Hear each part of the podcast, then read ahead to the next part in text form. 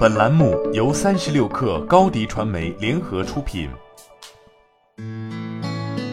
本文来自三十六氪神译局。胆固醇是一个让人感到恐惧的词，但它真的会引发疾病吗？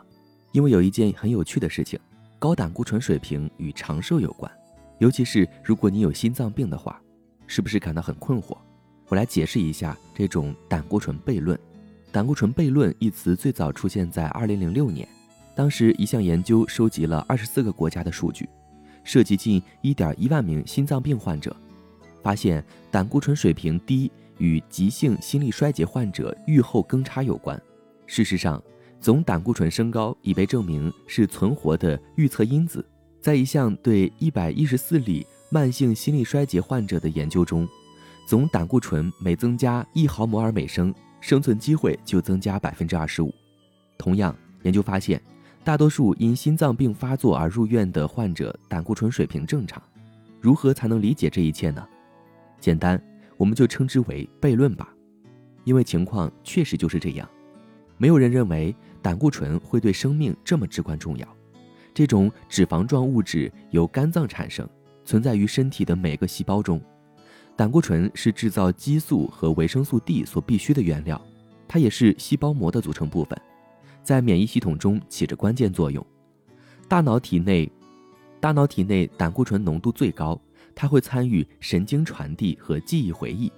我们来拆解一下胆固醇悖论。解开这个谜题的一种方法是区分胆固醇的好和坏，然而这也具有误导性，因为只有一种胆固醇，它就叫胆固醇。然而，胆固醇运输系统分为几种不同类型的。胆固醇通过不同的蛋白质载体及脂蛋白在体内运输。脂蛋白有几种类型，主要有高密度脂蛋白、低密度脂蛋白和极低密度脂蛋白。高密度脂蛋白被认为是有益的，因为它将胆固醇从动脉输送到肝脏进行处理。低密度脂蛋白被认为是坏的。因为它将胆固醇从肝脏运输到身体的其他部位，包括动脉，这是造成动脉斑块的原因之一。这就是为什么胆固醇被认为是心脏健康的敌人。高胆固醇的人，包括高低密度脂蛋白胆固醇，患房颤的可能性更小。心房颤动是最常见的持续性心律失常，它还会增加中风和心力衰竭的风险。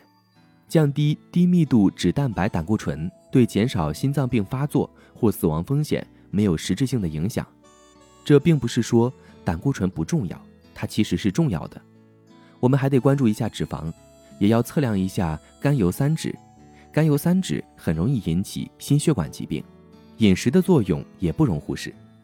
这是另一个扰乱你大脑的悖论：使用饱和脂肪不会提高血脂，它确实增加了低密度脂蛋白。和高密度脂蛋白胆固醇，但没有改变总胆固醇和高密度脂蛋白的比率。人们一直有对饱和脂肪的恐惧。为了一劳永逸地解决这个有争议的问题，美国心脏病学会杂志在2020年发表了一篇全面的、最先进的综述，探讨饱和脂肪摄入和心血管疾病之间的关系。研究人员发现，大多数分析和试验发现。减少饱和脂肪对降低心血管疾病风险没有好处。实际上，饱和脂肪还能预防中风。这篇综述的结论是：尽管越来越多的证据表明事实并非如此，但限制饱和脂肪酸摄入量的建议依然存在。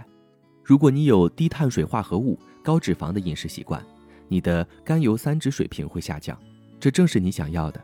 相反，如果你有高碳水化合物、低脂肪的饮食习惯，那么你的血脂会上升，高密度脂蛋白会下降，这是胰岛素的作用，或者说胰岛素抵抗的作用。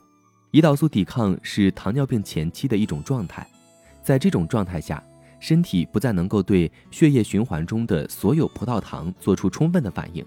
营养学中有太多的悖论，这些悖论正在成为常态。也许你听说过法国悖论，法国人是欧洲饱和脂肪消费量最高的国家之一。但心脏病发病率却相对较低。无论你如何看待这些矛盾，我们得承认，有些事情显然就是行不通的。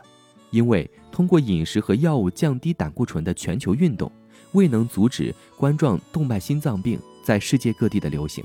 我们早该对饮食、心脏病和长寿等根深蒂固的观念进行重新审视了。好了，本期节目就是这样，下期节目我们不见不散。热烈祝贺高迪传媒和 Top One 突破润滑油再度达成新媒体整合营销全案合作，共启汽车后市场数字营销新征程。